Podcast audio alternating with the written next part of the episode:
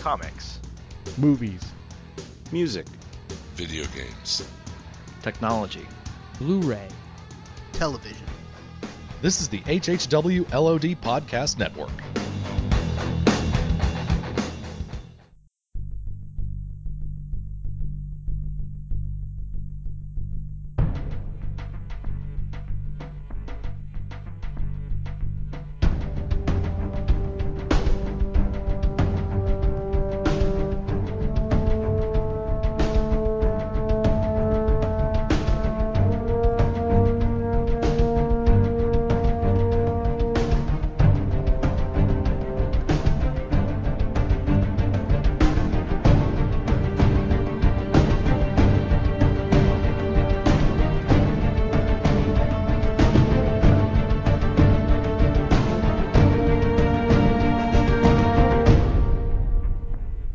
Everybody, welcome to the DC TV podcast, episode 002, and we're going to be talking about the second episode of Gotham. Uh, Selina Kyle. We're also going to be reading some of your uh, comments in the group, and we got some news and uh, some stuff we're looking forward to at the uh, the the premiere, the other uh, DC premieres. Uh, joining me this week, as last week, is Mr. Richard the Chub Toad Sheldon. Hello. And joining us on location from high atop the Avalon Ballroom, the beautiful downtown uh, Dallas Fort Worth area. it's uh, Bill. You, you, know him. To know him is to love him. McGonnell. How you doing, Bill? Bill the voice. I just like to say, for the record, I do not have uh, any signs of Ebola yet, so I'm pretty happy about that. Ooh, dang it! Now I'm dating this podcast. and now all my and now all my internal organs have turned to liquid. Damn, hate it when that. I'll let happens. you know if I get the sniffles. That's why. That's why you guys have me at the remote location. I'm guessing. like it's like the Andromeda strain. You're off in a bunker somewhere with Arthur Hill.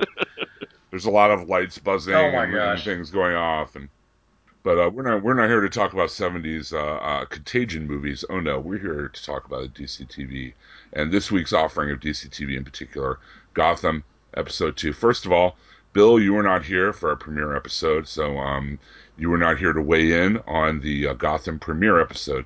So please tell me, what do you think of the series, uh, of the premiere of the series so far? Thoughts and views before we get a little more granular. A uh, very top level view of this, kind of a macro uh, view, if you will. Um, I am I'm surprised by this uh, show so far. Two episodes in, um, I know a lot of people said uh, that they thought the pilot tried to pack way way too much stuff in. That was one of the few uh, uh, bits of criticism aimed at it, and I didn't really feel that. I mean, it felt like it moved at nearly a breakneck pace, but to me, it never felt rushed, and I'm I'm kind of shocked. I, I was hoping that it would be cool, but this is one of those that leading up to the uh, pilot episode, I thought to myself, yeah, I'll probably watch it. And um, I think it was the day of, I, I finally committed to uh, throwing it on the DVR and uh, uh, ended up watching it, I think later that night. Kind of fell in love with it. Kind of shocked at the uh, characterizations and just that it almost feels like something that could be on a uh, cable network. Um, I don't know how I, I, feel about something that's right on the edge of uh, being rated R, uh, showing in absolute prime time on one of the, the four over-the-air networks. Um, but be that as it may, uh, I think the show is it's got a future, man. I'm um, I'm really pleased. I, it's interesting that you mentioned that, especially in light of the second episode. I mean, the level of violence was definitely higher. I felt uh, in this episode than last. Oh, absolutely. And uh, the the two new shows I'm watching right now are Gotham and uh, BBC's Intruders, and uh, they share a common bond that they're pretty harsh, man. I've heard the Intruders is kind of a slow burn. Oh my gosh, it's a slow burn. Um, it's a, a, slower burn than the first couple episodes of True Detective. Um, it's one of those you you kind of have to want to uh, watch and enjoy, and it's four or five episodes in, I don't know if it's just the cumulative buildup of the uh, the narrative, but uh, it's finally starting to locks are starting to clack together in the right order, and it uh, it's really interesting. I'll just say that in much the same way that uh, Gotham is interesting, um, though Gotham uh, certainly has there's a lot more uh, a lot more visceral payoff. There's a, a lot more, uh, you know, immediate gratification to Gotham than there is to Intruders. Intruders put me to sleep by the second episode. I, I tried. I just I couldn't. Donnie Salvo um has been Donnie Salvo has been pr- promoting uh, the Intruders to me on on our uh, television podcast. Nothing's on now for a couple weeks to get me to watch it, but I've been again I've been hearing mixed things. Like you're saying, it's really great, and and uh, Rich is saying you know kind of putting him to sleep. That's how I felt about the leftovers. I gave up on that after a couple episodes. I'm with you on that. Yeah, I love the idea, but I had never once thought to myself, I've, I've got to tune into this. So, yeah, I've, I've left that one on the sidelines. But uh, you know what? Gotham is providing enough uh, enjoyment uh, for me uh, to last probably at least two or three other shows. So I'm uh, feeling pretty good about that. So, Rich, what was your overall thought on the second episode, Selina Kyle? You know, I, I think I enjoyed this episode better than I did the first one because it, it wasn't quite as in your face, you know, here we're going to serve everything up to you instantly. I do have a lot of issues with certain parts of this episode as well as the show as a whole. And it's strange because when I sit here and think about all the complaints I have, you would think I didn't like it, but as a sum of all its parts, I'm really enjoying Gotham. This second episode, it, left me questioning, uh, you know, a few things like, um, you know, I wanted to get into it later, but is is uh, Fish's plaything uh, Laszlo? Is that reference to the future Professor Pig, um, created by Grant Morrison? Uh, speaking of Fish, though, I even disliked her and the entire setting of her club even more this week because I had a serious Joel Schumacher flashback with that band. that See, in now, that's what that's what you and Daryl keep saying about her, and and you know I I kind of I didn't really see it in the first episode. I just thought, okay, well she's a little more over the top than everyone else. I didn't think she was like you know chewing up the scenery or whatever. But in this episode, I think I I kind of see what you guys mean. Like like the part where she's screaming at everyone to get out was just like you know Yeah, it's like she went to the William Shatner uh, slash Nicolas Cage School of Acting um, and failed. You know, the other thing too is is a lot of uh, my friends I've been talking to about the show. They're really disliking the way the Penguin whole thing is unflo- unfolding, um, which I don't. I actually am enjoying it. But do we? I mean, the whole thing of you know him going off the rails every time somebody mentions the word penguin that's going to get old really fast I think they're trying to establish a level of menace to the character that really, I mean, if you think about it, most people's perceptions of the Penguin are either Burgess Meredith waddling around in a campy 1960s TV show or Danny DeVito as a semi-psychotic mutant. You know, I think that, I think he's trying to really put his own stamp on the character, much the way you know Heath Ledger did on the Joker, or you know what I mean, um, or, or, or um, uh, Tom Hardy did on Bane. I mean, they, they, he's using the Penguin character as like a starting point for the character that he's creating rather than trying to adhere to you know what we all expect from the penguin and uh, and I kind of admire that he's really going for it in that way you know what I mean he's taking this character as kind of a silver age joke in a lot of ways you know gimmick umbrellas and a monocle and everything and you know he's been reworked a, a couple of decent times over the years but this is uh this is an Oswald Cobblepot we really haven't seen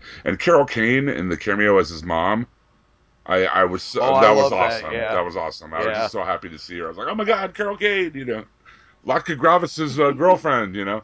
yes. Yeah, don't get me wrong. I'm really enjoying the Penguin story. It's just that you know, I don't know. It just seems gimmicky. The whole "Don't call me Penguin." Uh, you again, I just think I just think that's to establish a level of menace. I mean, like I said, in most people's minds, the Penguin is kind of a joke, and I think I think Robin Lord Taylor in this portrayal is really trying to prove the Penguin is no joke. Well, that ending scene with him in the trailer looking up Yeah. at his little collage of stuff, that was I, I, I put a little tingle in my spine, a little chill down the back. You know, it, it you definitely see the level of psychotic there. I can't decide. Uh, thank you. I I can't decide if uh, uh, if they're trying to make him a pathetic character or a dangerous character. Somehow, it, it kind of seems like he's straddling the line because he's certainly uh, been picked on by everybody who he's dealt with. Um, it's kind of amazing that he hasn't met one person yet who, you know, except maybe the farmer in, in episode two, but. Uh, um, he really hasn't met anybody yet who hasn't kind of pushed him around. Um, you know, from the, the very stereotypical, hey, let, let's have the college kids pick him up and you know mess with him while they're driving around. It's like, what's the movie? Oh, it's a comedy where they they they pick the uh, they pick the guy up. He's in the back seat. Fear and Loathing in Las Vegas. Uh, Johnny Depp and uh, Right. Del Toro. Um, they pick up Elijah that guy Wood, and yeah. and uh, oh yeah, and that uh, that poor guy is uh, he's ready to jump out of a uh, moving car. You know, uh, it, it- like that. That I kind of wish that people would stop picking on him. It's like just because he has uh, a a very pale complexion and a, and a large nose, and he's willing to, you know, apparently start out being nice to someone, you know, it doesn't mean that you have to, you know, kick them in the stones, you know, uh, emotionally uh, every chance you get. Um, you know, some people, uh, some people are like that, and apparently the penguin is uh, uh, having the, the poor luck of running into uh, every single one of them uh, out there in his travels. Well, I mean, you say you make the point but- that you don't know whether he's trying to we, we should pity him or think he's dangerous. I think it's both. I mean, think about characters like like Yeah. Norman Bates or um or you know uh, uh, Gomer Pyle, uh, um, uh, D'Onofrio's character in Full Metal Jacket, or you know that kind of character that just gets picked on. You know, one too many times, and then you know, danger. You know, what I mean, I think he's trying. It again, it's a subtle performance. He's trying to play it both ways. He want he wants you to feel sorry for him. I mean, he's kind of you know, he's not deformed, but he's not like you know normal, quote unquote. And uh, you know, he, he has Right. that pitiable side to him. But then, it- like I said, like Norman Bates or whatever, there's that dangerous side, and it can turn on a dime. And I think, I think that's what makes the character interesting. You know, like when those guys first, well, for example, when the guys first pick him up in the car, he's being very gracious. You know, why, thank you. You know, and oh, this, you know, that I'm in the car having a cold beer with my new friends, blah blah blah blah. And then you know, boom, you know, 30 seconds later, he's got one jabbed in the jugular and the other one duct taped in the trunk, you know, the, in the back of the truck. So I think you know they're they're establishing him, you know, as pitiable and uh, you know you feel sorry for him, but also very dangerous. You know, and I think that's a that's a cool way to play this character. We really haven't seen that you know way of, of playing this character. What what got me about this episode though, you know, the episode's called Selina Kyle. She's not really in it that much. Like she's in it at the beginning, and then at the end where she gouges the guy's eyes out, and then she talks to Gordon. But like all through that middle part, we get everyone else. You know, I, I expected. You know, I don't know. I mean, coming into it with the title of the episode being Selina Kyle, I thought it'd be centered around her.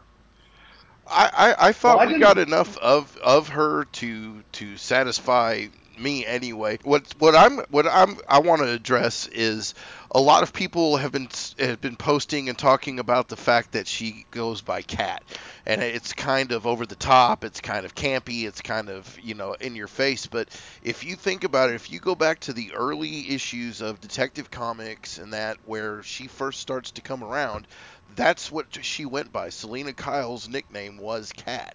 Uh, I, I think that you know there's a lot of things that they're sticking to some trueness, uh, some of the truth of the Silver Age, and I think that that's it. And I loved the whole gouging the guy's eyes out. You, you know, it makes me wonder: is she wearing some kind of claw things on her fingers, or did she just bluntly?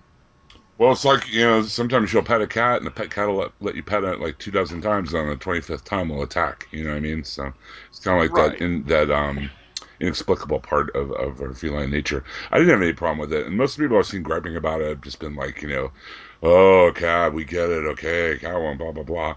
But I, I didn't have a problem with it at all. Especially, I mean, all of her crew on the street all had different names, like Soldier and uh, things like that. So it kind of fit with the rest of the, her group. So I really didn't. It, it didn't bother me at how all. tween kids are. I mean, tween kids have nicknames for each other, and they go by them and all that. Kind of. Well, I mean, she's telling people to call her Cat too, and that's definitely like a tween thing to do. Is like you know picking your own nickname and trying to get people to call you that. What about Lili Taylor and uh, the doll maker? This whole like uh, this whole um, side you know story now about them kidnapping Taylor. You know, first of all, you get two of my favorite character actors, Frank Whaley and Lili Taylor, as these like really creepy kind of you know. Now you've been a very bad girl, you know. But I, their performances are really weird. Like at one point, they seemed like they were kind of campy, and then they'd turn and then they'd be shooting someone in the head. You know what I mean? Like you've been a very naughty girl, and now I'm going to have to kill. You know what I mean? it was really dynamic in the way that they portrayed those those characters. Like you said, it was just up and down, like one scene, it, and and it, it just makes me wonder. You know, are there are there personality disorders there? I mean, obviously they're not exactly right in the head.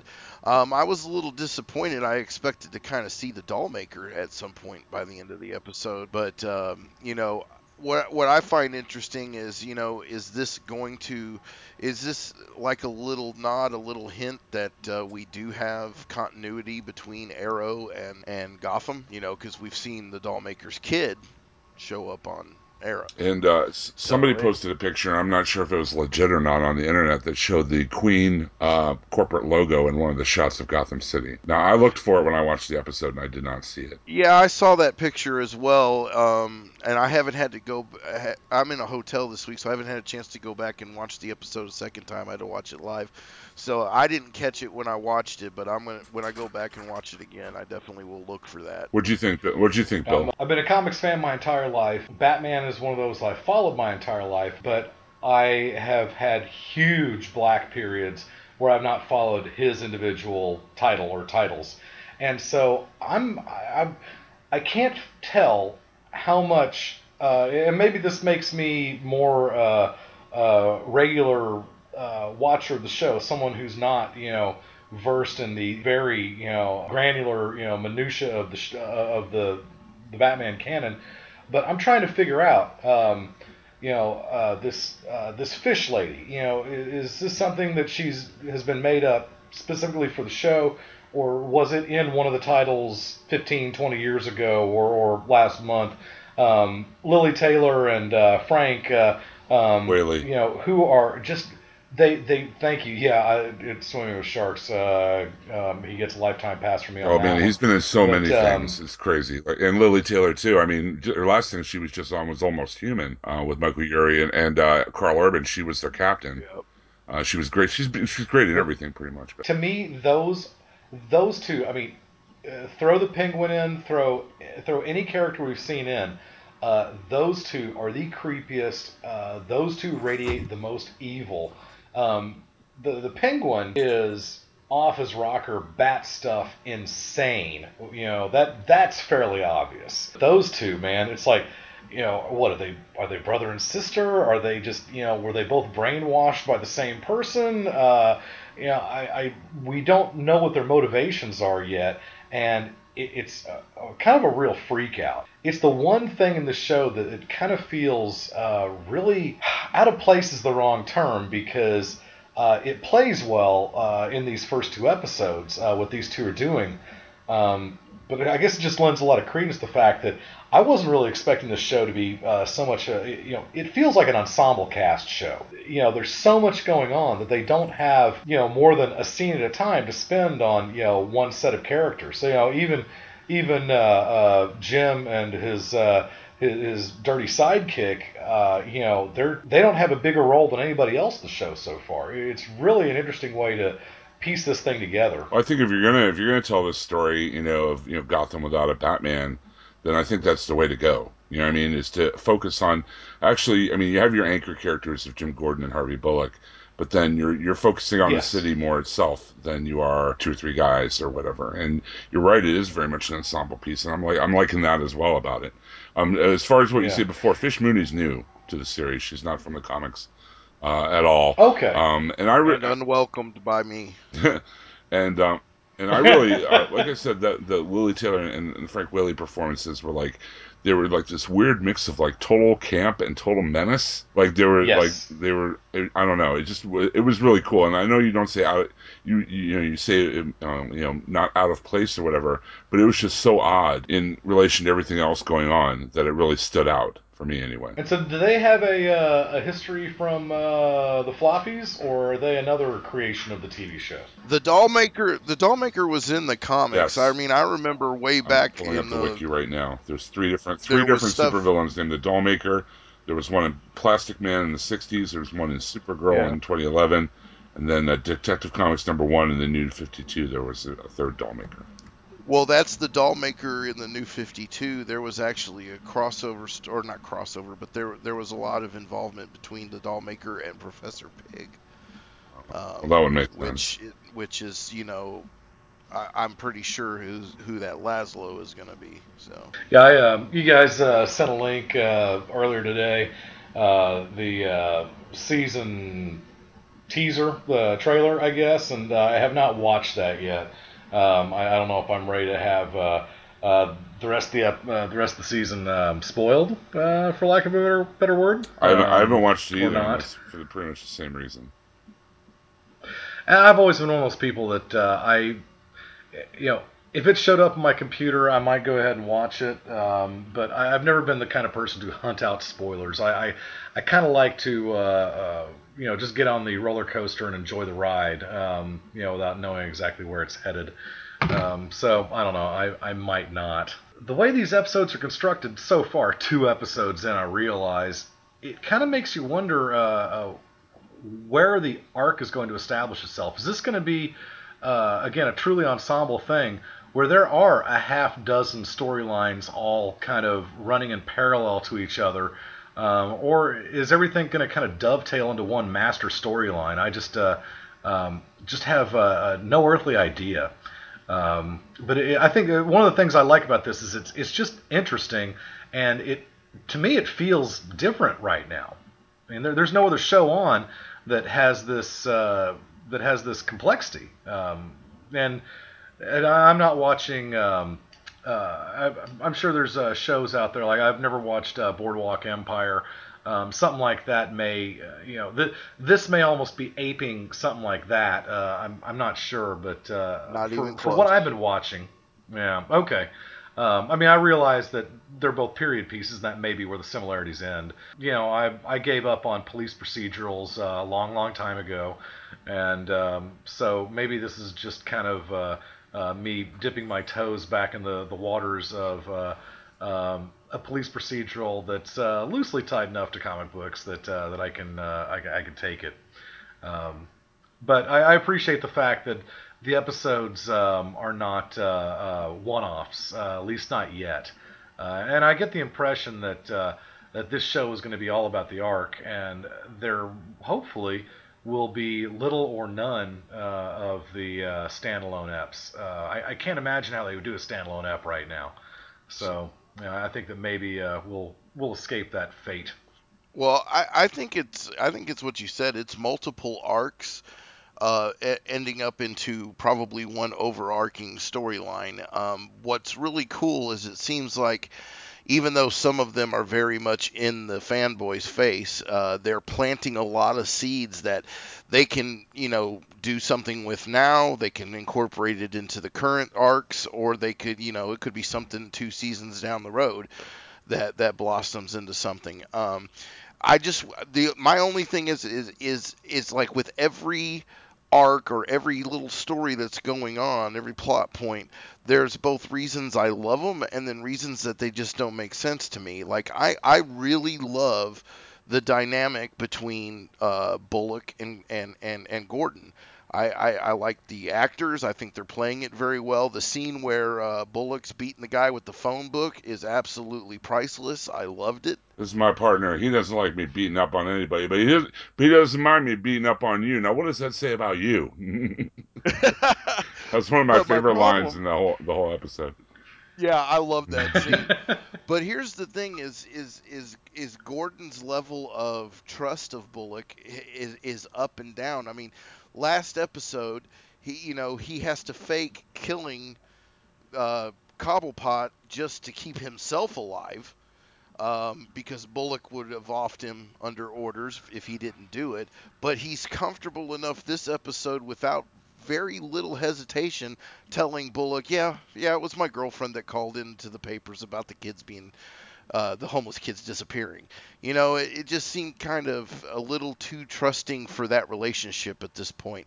But all that aside, it's trumped by the the phone book beating scene. I just I loved it. But but that's kind of what I'm seeing in a lot of the different little story plot eh, lines is just one end of the spectrum it's some great scenes but the other end some of it just doesn't quite make sense i think the scripts are a little uneven um, there are the, all of the eight episodes that they've done so far have all been uh, written by the showrunner bruno heller um, this episode was co-written oddly enough by ben edlund who you might know as the creator of the tick and one of the contributing writers on the Venture Brothers. So I don't know how he got this gig, although he has worked on Supernatural, so he's no stranger to you know episodic television, you know, with serious uh, drama or whatever. I think you know having one person write all eight episodes gives it a certain continuity of, of style or whatever.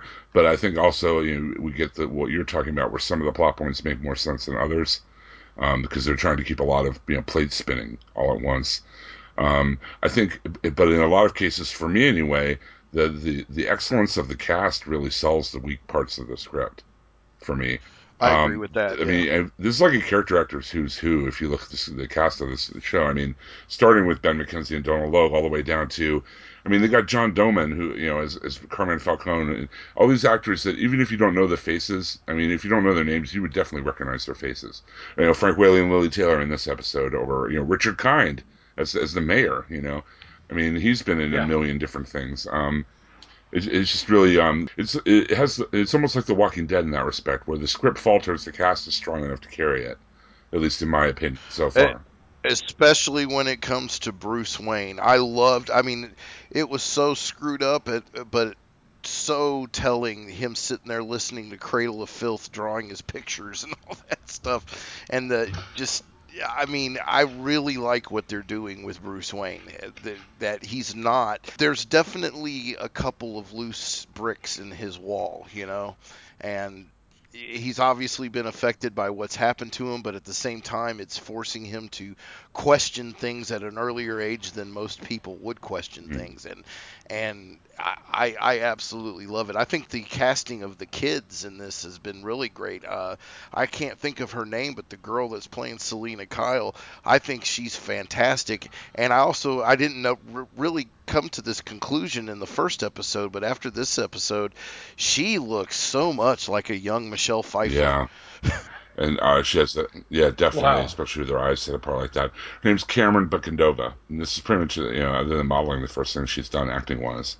Um, I know, I thought she was really good as Cat. I, even, you know, even the kid actor, the the um, the kid who got stabbed and then was trying to tell them all all the kids are being abducted, or you know, the like I mentioned before, the little you know cameo by Carol Kane. I mean, they really, you know, the scripts overall are pretty strong and have a few like spots here and there, like you're saying, Rich. But I think you know the strength of the cast has really sold it for me uh, when when that has been the case. At any rate, I tell you, the thing that uh, surprised me was that uh, this uh, uh, Camren Bicondova, um, she is 15. I mean, she's not playing a 15 year old. She really is a 15 year old.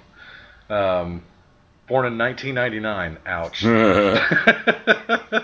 Same I year was as in my my 30s. yes, I was in my 30s in 1999. She uh, she was uh, a fetus. Um, pretty amazing. Um, and uh, uh, Winna Barbet, uh, she's also part of the uh, all all girl dance group Eight Flavas. Flavaz. So okay. yeah.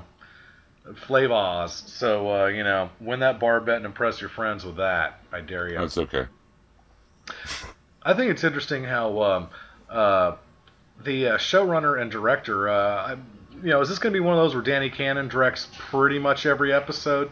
I kind of get that impression. Uh, he's got two Um, episodes done. Uh, T.J. Scott has done two, and Dermott Downs has done one. okay. Uh, but Danny Cannon and Bruno Heller are really the ones who, who developed the idea. So he's really been very hands Gotcha. on. Well, it's odd that um, that there are a couple of Brits. They uh, they're they're both from uh, from Merry Old, and uh, um, for a show about uh, the fake New York City, um, interesting that uh, they find a couple of uh, Well, it's not the first time. I mean, Watchmen is the best comic about American comics ever written. and It's written and drawn by two Brits, and I mean, uh, you know, Garth Ennis Hellblazer, or you know, American Gothic by Alan Moore. I mean, it's, I mean, it's, I mean, right. they have an outside perspective. You know, America's sold like a mythology to them from childhood, so it's, it's definitely for you know for them to mythologize when they get older. I guess. and I've always, you know, of course, I am. Uh, I'm I'm more British than I am anything else, uh, being the Northern European mutt that I am. Um, but uh, I've always been biased. I I think that uh, I think that if it comes from Britain, um, uh, other than uh, the political system, it's uh, pretty much rock solid. and uh, I just I give me uh, give me British music, give me British literature. Um, you know, I'm uh, I'm, I'm a known apologist for uh, for Grant Morrison and Abnett and Lanning and and uh, you know the the the scores of comic book talents uh, from Britain who come over, you know, um, uh, Warren Ellis, et cetera, et cetera. You know, guys that just they make it look easy, and uh, I, I've, I've always uh, always been kind of impressed. Uh, for some reason, uh, seeing the, uh, the the Made in England stamp is always kind of a sign of approval uh, for me. So, yeah, I, I, don't mean that in any kind of. I'm not trying to throw a blanket over it. I mean, you know, surely you know people from Britain can do things that are awful. Um, you know. Um, Taxation without representation. How about how about ta- I? how about that? I I have to agree with you, Bill. I'm I'm pretty much uh, anything that comes from from the old country is uh is pretty good. you know why? Do you know why? Because we all grew up watching Monty Python. That's why. Yep. It's Thank all you. we grew Monty up watching Monty Python. Python, and at some point in our teens discovered the Beatles. Ah, yeah. No, because um, actually discovered the that's where I have to disagree. Because to me, the Beatles are nothing but the boy band of the '60s, minus Sergeant Pepper's. That was it. I, I'll give them Sergeant Pepper's, but other than that, I I've really- never been a I really Beatles want to fan. introduce you to a friend of mine. Anyway, um, uh, so thumbs up on the episode, guys. Overall, Yeah, yeah. I, Oh, I mean, yes. out of five, I'd give it like a three and a half. excellent. We had a Wow. few people in the uh, the Facebook group uh, join in with some comments. And by the way, if you'd like to join our Facebook group, it's very easy to do. It's DCTV Podcast. Oddly enough, that's this is the name of the show. And uh, we, uh, after two shows, we're 54 members strong. So let's keep building that up. Tell your friends, tell your family. Nice. Uh, you know, knock on doors, wake the neighbors, rattle pots and pans. Don't do any of those things. Just let people know it's a good podcast about good TV. Um, we have some comments in our group. Adam Fatah, who's a regular uh, emailer and commenter on the on the TV podcast I do, Nothing's On on the Taylor Network, wrote in. I want to say for an episode that was called Selina Kyle, it was not enough Selina Kyle, and there was no backstory for her how she ended up being a street kid. Well, I, I was fine with that. You know, they can fill that Yeah. in later if they have to. Um, I do like your nickname, Cat. It was a decent episode. I give it three out of five. Hey, um, I'm, uh, i since we're talking about Selina, uh, the one thing that has really struck me um, is the fact that uh, is there any version of the Batman canon where Selina Kyle saw the murder of Bruce's I don't parents? No. I don't think so. This is the Okay. first time that there's ever been anything other than Bruce's parents and the the killer i involved Right. in Crime Alley. Mm. That is a major change. And and and I was thinking, I thought about this after we recorded last week. I I do wish, and it's just stupid me, but I do wish that when Bruce had talked about they were coming from the theater, he would have mentioned Zorro. But Mm. you know, that's Well, just, something I've noticed they've done, they've kind of taken the Tarantino route, and really not placed a time on this story. You know what I mean? Like, you really, I mean, they're driving like big 70s cars, yet they have cell phones, and, you know, it's kind of. It's well, kind of yeah, that Tarantino that- thing where it's not that- really set in a, per- a specific time. It seems to me. that's the police cars look like something from like late 80s. Some of them even look late 70s, like you Mhm. said. But yet, like the car that uh, Cobblepot carjacks, that's like a looks like a 2008 vehicle. Yeah, you know? it's like a real mix of time periods, and I think that's what they're trying to go for. It's like they're not having a specific, you know, you can't say this is set in modern day or this is set in the '90s or, or anything like that. Well, and I like that I because that gives them the ability to uh, be creative without somebody going, "Oh, that couldn't have been because at that time." La Right. la la la la. Well, no, now it's you know this is uh, this is you know this is Earth Two, people. this is something completely different. It's the same way with The Walking Dead. That's what I've always said. It's like an alternate universe version because it's so different from the comic. Right. Yeah, and I'm totally okay with them having kind of an amorphous date o- on the show. Um, and and that was one of the first things I noticed was, wait a minute, it looks like they're driving like a 1978 Ford whatever, you know, cop car. You know, it looks like something that you know McCloud should be getting. Well, I guess he rode a horse, but um, you know, it looks like something that you know, you know, Cannon or Ironside or somebody, you know, you know, you know, uh, Columbo would be getting out of. But yet, almost everything else about the show feels uh, fairly modern. You know, even the uh, the the club, Fish's Club, feels like it has a, a, a consciously retro feel to it. You know, just uh, the the the fashions and stuff are certainly the hairstyles are certainly as modern as it gets.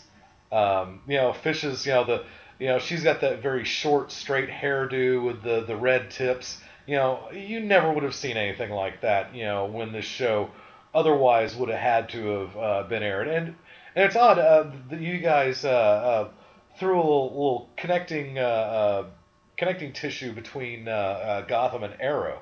I had no idea that there was even uh, consideration that they might be inhabiting. There's the same, really not. uh, universe. There's really not. Uh, we're just kind of looking. We're, okay. we're just kind of looking. Yeah, we're just kind of seeing things okay. aren't there. Maybe. Yeah, we're just speculating, but that's what's really nice about this whole thing with the the fuzziness of the time period is whether they plan to or they are are not planning to connect all these shows into a single universe by doing it the way they're doing it and with this setting is that possibility is there down the road. Um, something we mentioned on the last episode, Bill, is that um, they're they're planning a, a Titans show on TNT and uh, a, Oh. a one hour you know live action show based on the Titans, and TNT and CW are both owned by Warner Brothers, so conceivably, and the showrunner for the new Titans show did say this, they could try out characters in the Titans show and then spin them off to the Arrow or Flash show, and that those three shows could possibly be connected.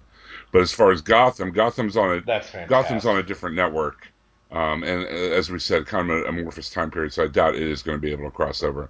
And Constantine is on a different network still, and uh, still I don't think that would cross over either. This- we talked about this more in depth on our last episode, so I don't want to go too deep into it now.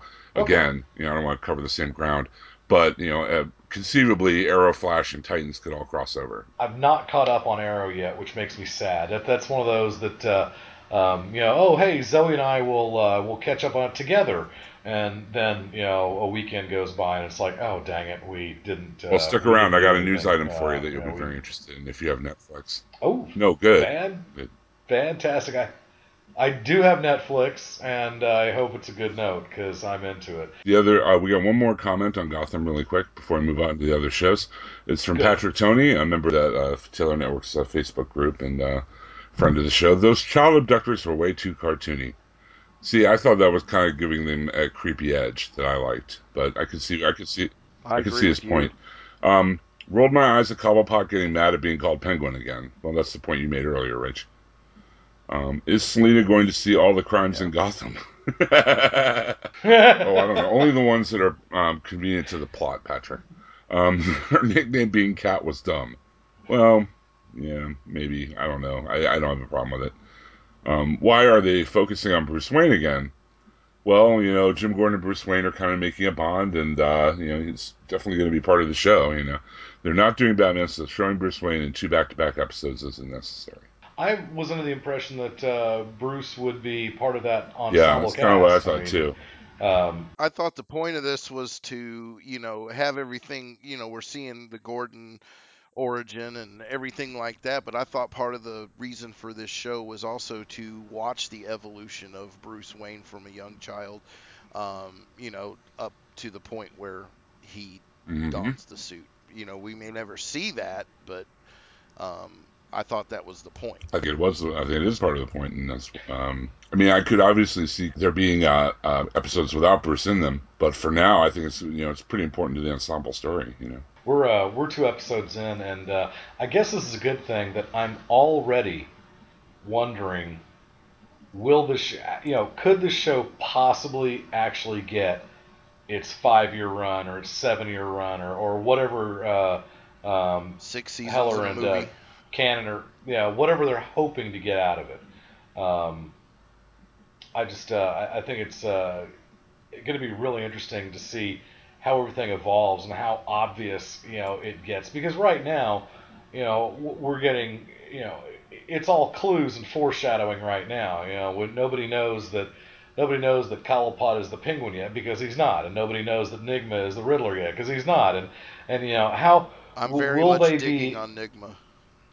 yeah, oh my gosh, I, I I love his character so far, and I want more screen time for him. When he first shows up in this episode and he's kind of curved and looks kind of like a question mark, I mean, just the, that was so subtle yet right in your face, and, and I don't know, I just I, I love that.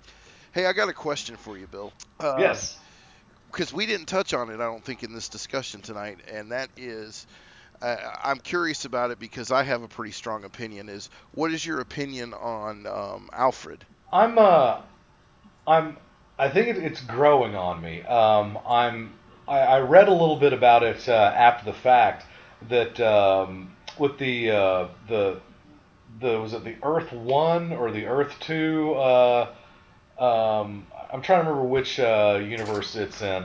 Um, you had the Superman uh, Earth One. Was that it? Uh, the one. Um, uh, the one done by was it Straczynski yeah. and um, yeah, Straczynski did that. Yeah, and then uh, uh, you had the Batman uh, Earth one, and was it in that, or was it, or has there been a Batman in Earth two? Well, Batman was killed in uh, the very beginning of the Earth two uh, comic run, but apparently there there is a pre- the point is there's a precedent for the way uh, Alfred is treating slash dealing with Bruce, being the the stern disciplinarian, you know, quit your crying, boy, you know, kind of attitude uh, as opposed to the Michael Caine, uh, you know, kind of uh, I love you so much, you know, I've, I've, you know, I'm tearing up and now I'm gonna have to leave you, kind of thing. Um, this this Alfred is never going to leave Bruce. Um, he might kick the ever living stuffing out of Bruce, uh, I think, before he would ever uh, decide to uh, to leave him. I know I know you're talking about in the Earth One one shot Alfred was like a he was like a member of the SAS or something. Okay. He was like some he was like some tactical uh, uh, uh badass okay, of some yeah. sort. He was the one who trained Bruce in like hand to hand combat to start with. Yeah, but basically, yeah, basically his attitude to Bruce is quit whining. You know, get off the floor, you you you loser. I don't know. I mean, I, I don't I don't mind him being I don't mind him being stern with Bruce or anything like that, and and and it, it, being a little heavy handed. I get that, but I don't know. I just I, I feel that for somebody who's suddenly having to take care of a child who just watched his parents get brutally murdered in front of him, uh, he could ease up just a bit. You know, I don't know. I don't know. I just I, I guess I, when I think of Alfred, I think of you know from the earlier comics, um, you know, and then of course uh, from the the '66 show, and then Michael Gough and and and you know I, I just I I don't know I just I don't like the way he's por- being portrayed. I love that actor though. I just don't like the way they're portraying him. As a uh, as he's clearly British, and that is a very classically British uh, attitude. You know, the stiff upper lip, and uh, you know your emotions should be kept in check, and you know this is serious. You know, quote unquote. Um, you know, he's uh, he's not a joker. He, uh, no pun intended. He, uh, you know, he's a, a veteran. Um, you know, he's he's not here. He's not here to screw around and throw out warm fuzzies.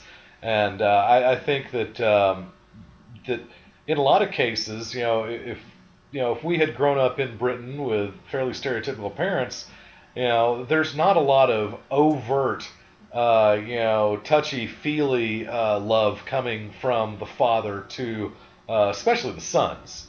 Uh, you know, they're expected to be molded. Plus, I mean, this Alfred might be. I mean, in, in canon, you know, the didn't uh, Alfred's father also serve Bruce, Bruce Wayne's family, and like their families have been intertwined for generations, or Right. I think the I, Pennyworths go. Right. I think the Pennyworths go back to the early days right. of Gotham, back in the late 1800s. Yeah. So I mean, I, I, there's that whole scene where you know where he's telling you know uh, Gordon that his father expected him to you know find his own way and that he's a Wayne after all and stuff. So you know he's. I think he's this Alfred seems to be more bound to duty than to Bruce, in some ways. To me, anyway. I mean, I don't know. We haven't seen the character a whole lot, so yeah, maybe once they get a little deeper into the character, uh, it'll be different for me. It's just initial reaction is, "Whoa, that's not the Alfred I'm used to." But you know, hey, that's what's nice about this show is they are going a different direction. It's just, I'm, a, I don't know, I just I'm a bit uncomfortable watching. And one thing I would like to give uh, these show uh, creators a lot of credit for is the fact that every character is remarkably different from everybody else. There's there's there's no homogeneity. Is that even a word? I think the the one example I will always come back to, probably until I'm dead of old age, is the whole next generation thing. You start out with a bunch of characters that are very different. And by the end of the run, all the characters have become so homogenous that you almost can't tell them apart. I don't think that they will do that with this show, and and I just again I'd like to compliment them in uh, coming up with such such starkly different and so far pretty, in my humble opinion, fairly rich characterizations. Considering that you know no one character has gotten more than about I don't know, you know, 15 minutes of screen time, you know, in, in between the two episodes so far. Um, you know, it's a it's quite a juggling act those guys are doing, and and again, I I, I don't know what I expected out of this show but I can tell you that I didn't expect to enjoy it as much as I have so far. Not to say that it's perfect. Uh, you know, it's I'm not ready to put it up there with uh, Farscape and Star Trek: The Original Series yet, but um, uh, but this thing I think has got a future. Uh, again, it makes me wonder. You know, uh, do the showrunners have a vision? You know, are they like uh, you know Lindelof and Cuse? You know, it's like man, I have no idea how this how this Lost thing is going to end up. Or you know, or is it more like a Straczynski in Babylon 5, where I've got the entire series plot out from beginning to end right now? I, I hope it's the Straczynski model. I really do. Mm-hmm.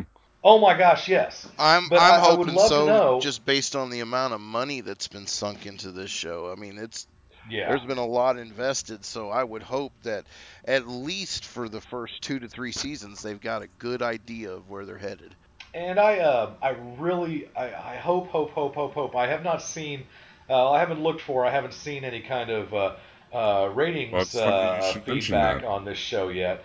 But man, I hope that. Uh, Gotham opened really strong last week, uh, even though it was in the same time slot as another show that's doing uh, pretty well too. Is CBS's new show Scorpion. It only dropped about it only dropped about thirteen percent from Okay. last week, which is a really short, small drop in, con- in comparison to most shows. And it, it it's a it's a three day DVR uh, ratings put it over Blacklist, which is you know airing in the same spot as well.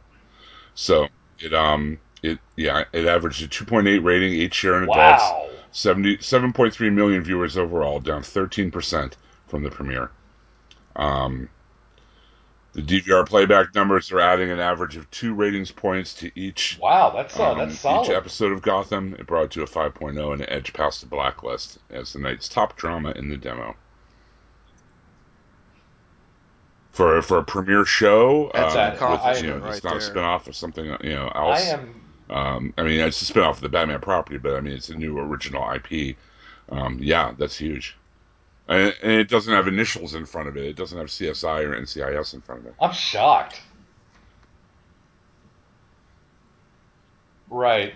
Yeah. So, um, I mean, you like you said, you you can't call this a truly original concept because clearly it's not. But um, but yeah, this is, uh, you know, and this uh, I. I- I'm, I'm starting to wonder, uh, you know, a few years ago, people were saying, hey, we're living, right now is the golden age of TV. Well, I mean, if you think about it, they're right. I mean, has has the dramatic level of television ever been this high? I mean, think about Breaking Bad or The Sopranos or Boardwalk Empire or The Wire or you know, I could name another dozen shows. Yeah. Monday night is a very weird night, though.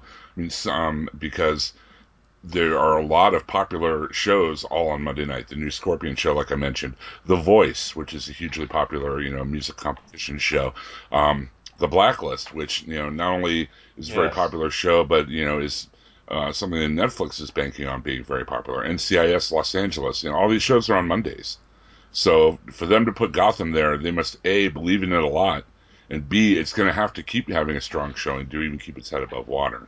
Well, and um, just to go off on a, just a You making a slight detour? slight no. detour around so that. unlike you, Bill. Um, it, I know, I know. This is actually going to be subtle. Unheard of. I think. I think. Bear with me. Um, is Monday or Sunday or Tuesday, Sunday, et cetera, et cetera, I'd are one of these the new Thursday? Because Thursday has always been the night, you know, the night of the week. Uh, it's either Thursday or Sunday night. Um, but now that the NFL has encroached upon Sunday nights, you know, a few years back, and um, As well as Thursday, and the NFL is now sucking up uh, Thursday nights for everybody. You know, do you think that um, TV shows, uh, including Gotham, uh, are going to take a clue and say, you know what? Um, unless we're counter programming football, unless it's you know, like I fully expect Grey's Anatomy to stay on Thursday nights. I fully expect that. But do you think that a lot of shows that might appeal to uh, the uh, the the football loving demographic, you know, the I mean, it's you know, football stretches across more aisles. Than- well, not to add a tangent to your tangent, but with all the problems the NFL have having leaving there uh, have been having lately, they've had a steady decline in viewership.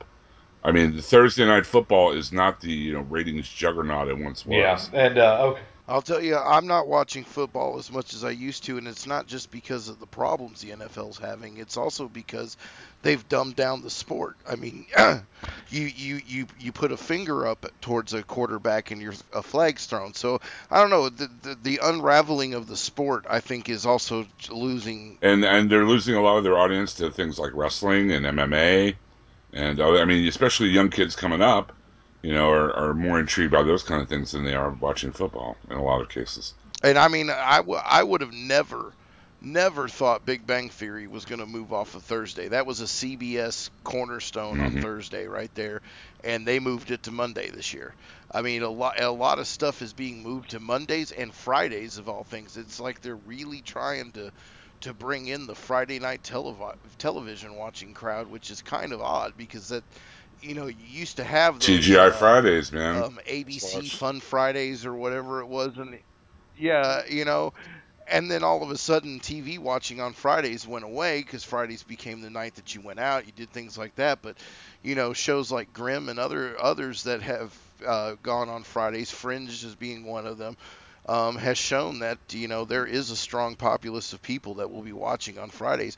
So it's pretty amazing to me that over the years, television watching, at least for me, has gone from being a Monday through Friday swing to where I'm watching most of my television um, is between Friday and Tuesday. The, right, uh, right. the biggest factor lately on ratings that I've noticed, and Nielsen even has started, you know, tracking him and rating him now, is not only the DVR watches and views, but the online watches on views and things like Hulu, uh, CBS.com, you know, or whatever. And it's really it's starting to really make an appreciable, you know, mark in the ratings.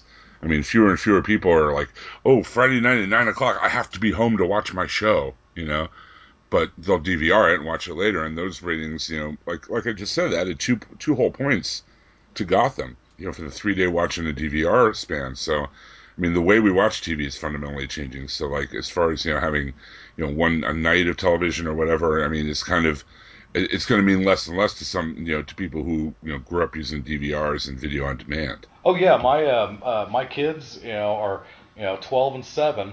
Um, hi Zoe, hi Sage um, they still to this day uh, they'll look at me and, and Sage will say, "Fast forward the commercials, Daddy." I go, "I can't. We're watching this live," and it, it's still shocking to the kids. Live? What, what do you mean we can't fast forward or rewind? I mean, you can rewind, but uh, um, you mean we're stuck watching this? Uh, you know, you know, right. as it's airing it, it's like, yeah, kids, uh, that's, that's the way it goes sometimes.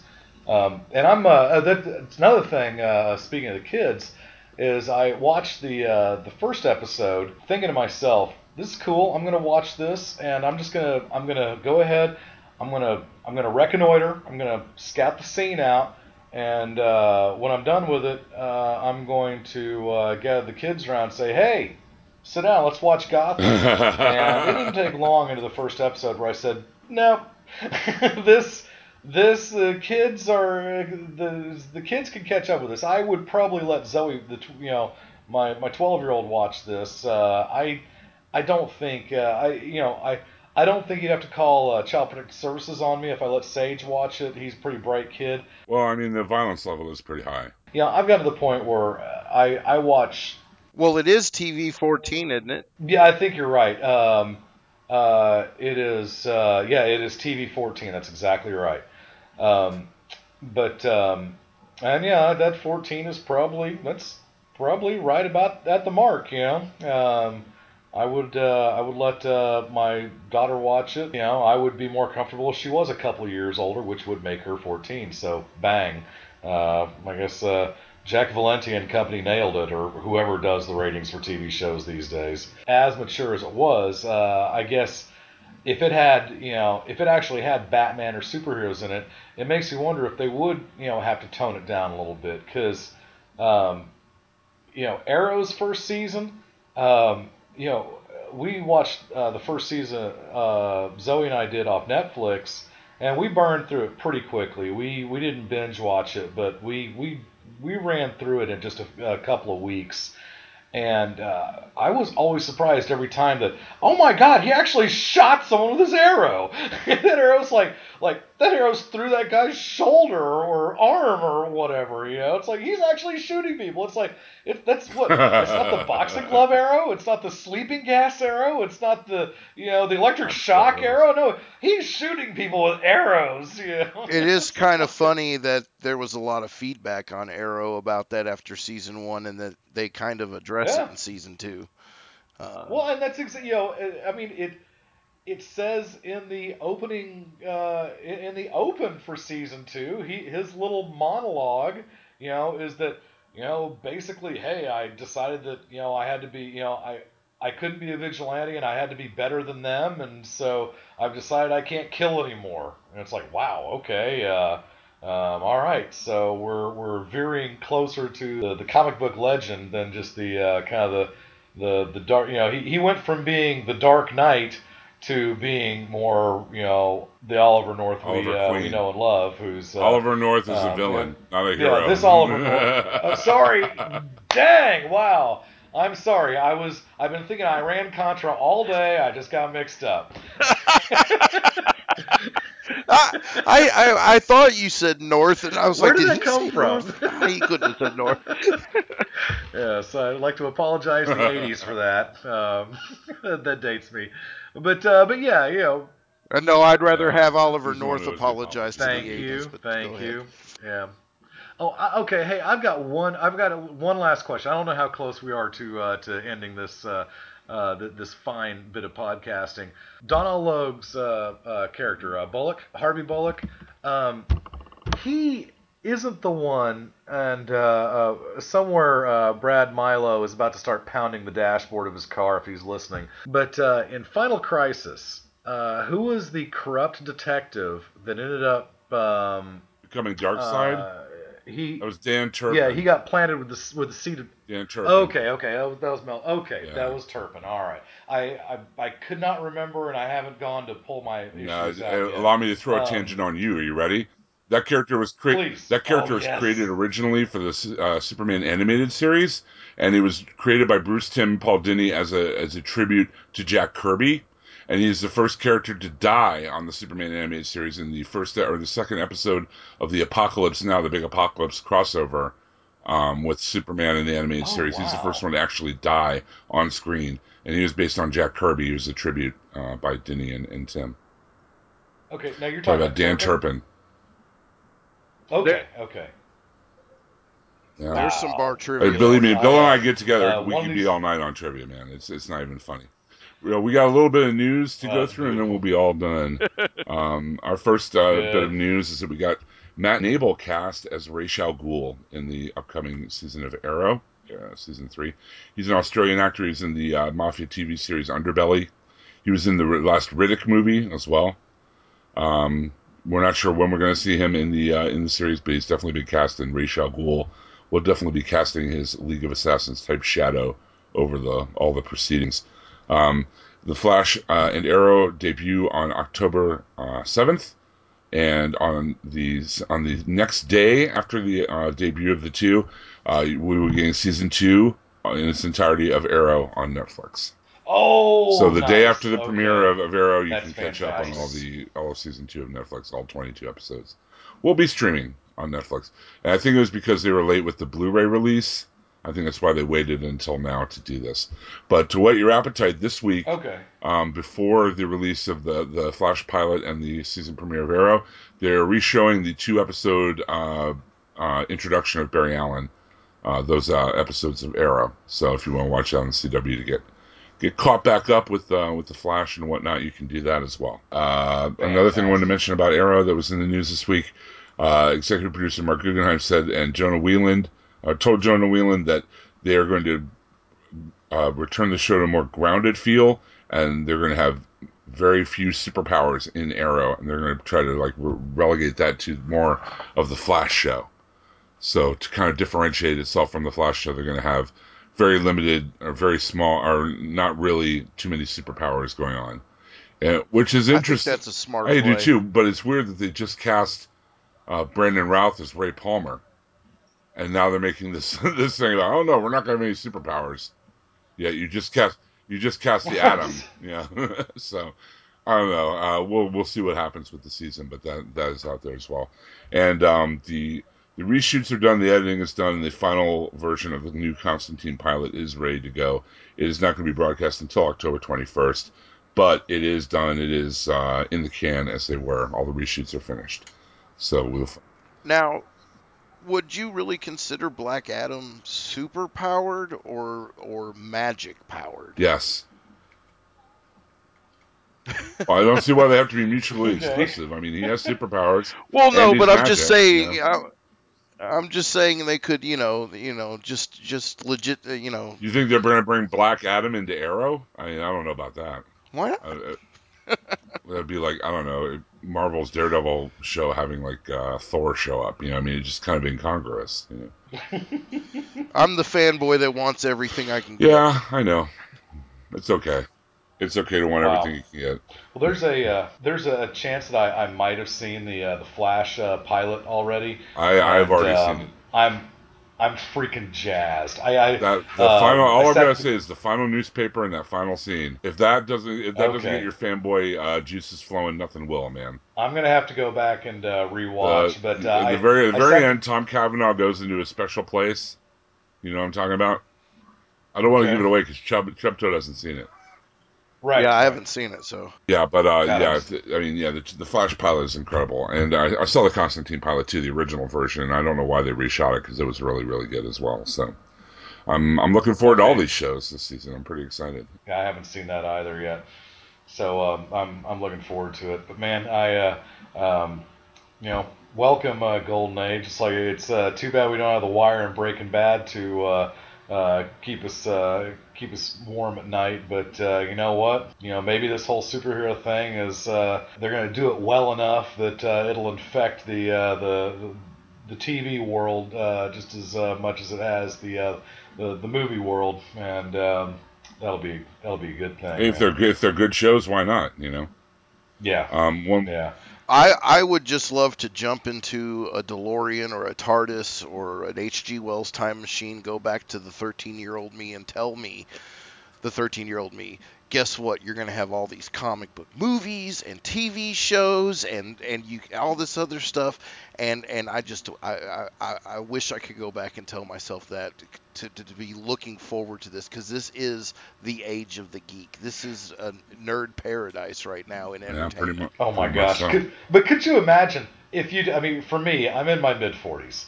Uh, if I had gone back to my 13 year old self, I would have said, "Hey, just hold on, man. You're gonna have the Avengers movie is gonna be one of the kick-assest uh, action movies ever released, and there's gonna be this whole there's gonna be franchises, and they're doing the X-Men and." You know they've got the Flash and you know Green Arrow on TV, and these are all you know really darn good shows here's the catch: you have to wait till you're uh, 40 before any of this stuff starts rolling out. Like, so I'm 13. Wait a minute, I got to wait till I'm 40 before uh, this stuff starts uh, playing out. All right. I don't. I don't know if 13 year old me could have taken it. still around to see it, man.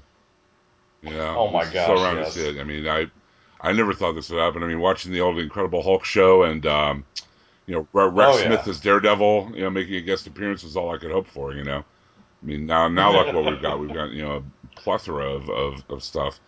Um, real quick, just uh, one one more bit of news, and then we'll get to the animation corner, and then we'll be done. There are some featurettes that have popped up on YouTube on the Gotham channel uh, that are pretty interesting and cool. That are, are spoiler free, but they have kind of some uh, stu- stuff that hasn't been really revealed yet on the show, and some kind of contextual stuff about um, Alfred Pennyworth and about uh, Selina Kyle.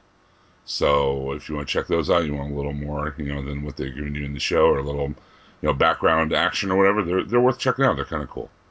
So it's not Excellent. I, uh, I I rarely supplement my TV watching with uh, extras on the internets, um, but uh, I will uh, have to make an exception because yeah, I, I want to know more. Sweet. Okay, in every uh, episode, uh, we uh, go over one of uh, wonderful DC animated uh, things that have happened or things that are going on. I would like to mention this week because we got all the um, DC comics all had variant covers done by Darwyn Cooke uh, last week. Which I don't know if you guys saw any of them. Some of them are pretty sweet. They had like the original Teen Titans as like a '60s rock and roll band, and uh, it was basically Darwyn Cooke doing the whole DC universe uh, as covers. Um, I, oh, that's I cool. hope they release. I, I, I hope they release them separately as a book because I would love to just have those. I'm a big fan of Cooke's work. But one of uh, the best DC animation adaptations, and Darwyn Cooke himself even said so after it was done, is uh, the the Denny and, and Timm produced uh, Final Frontier uh, animated feature uh, based on Darwyn Cooke's The Final Frontier graphic novel. Uh, totally. If you haven't agree. seen it, I think it's probably one. Of, it's probably my favorite Green Lantern story of all time, and it's this is really well told. it just really has that kind of if you if you wondered what the whole hubbub was about Silver Age uh, DC, this kind of encapsulates it in, in a really artistic and cool way. Uh, the art is by Darwyn Cooke, so you know it's immaculate and beautiful. Uh, the story is just like a love letter to that period of DC continuity. Um, you got the you know everybody from that period of time it appears in the in the animation, and the animation is all um, uh, taken from Cooke's original work. So it definitely has that Darwyn Cooke style, Darwyn Cooke art look to it. Um, it's one of my favorite DC animated movies that they, they've yet to put out.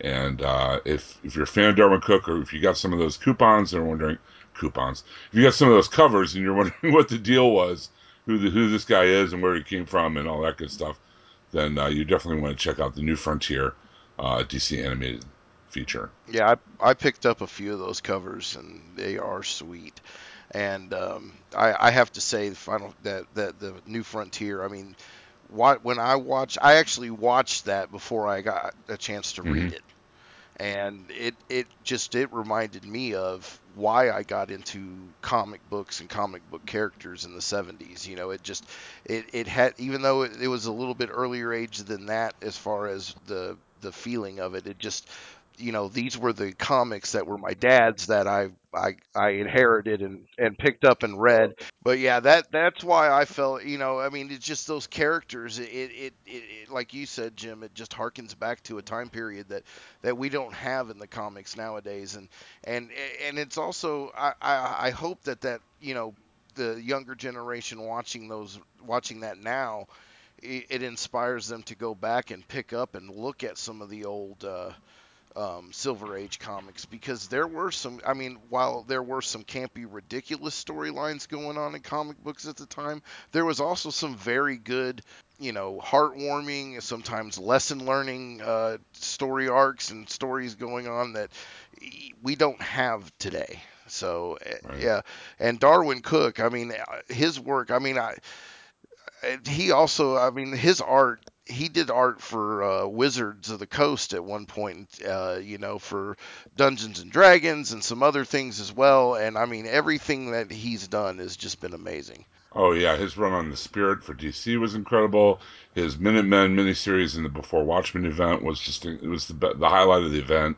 He's just yeah, you're right. Everything he does is just really really great, and this is no exception. Like I said, even if you listen to the commentary track on the DVD, um, Darwyn Cooke like talks about it, and he talks about like how some of the choices they made in the animated movie were choices he probably would have made if he'd gone back and re-edited the book again. You know what I mean? Or or, or there were there were smart choices that he really enjoyed himself. So it's uh you know it's a win-win. It's you know it's a great graphic novel adapted into a great animated feature, and uh, that's my animation pick for the week.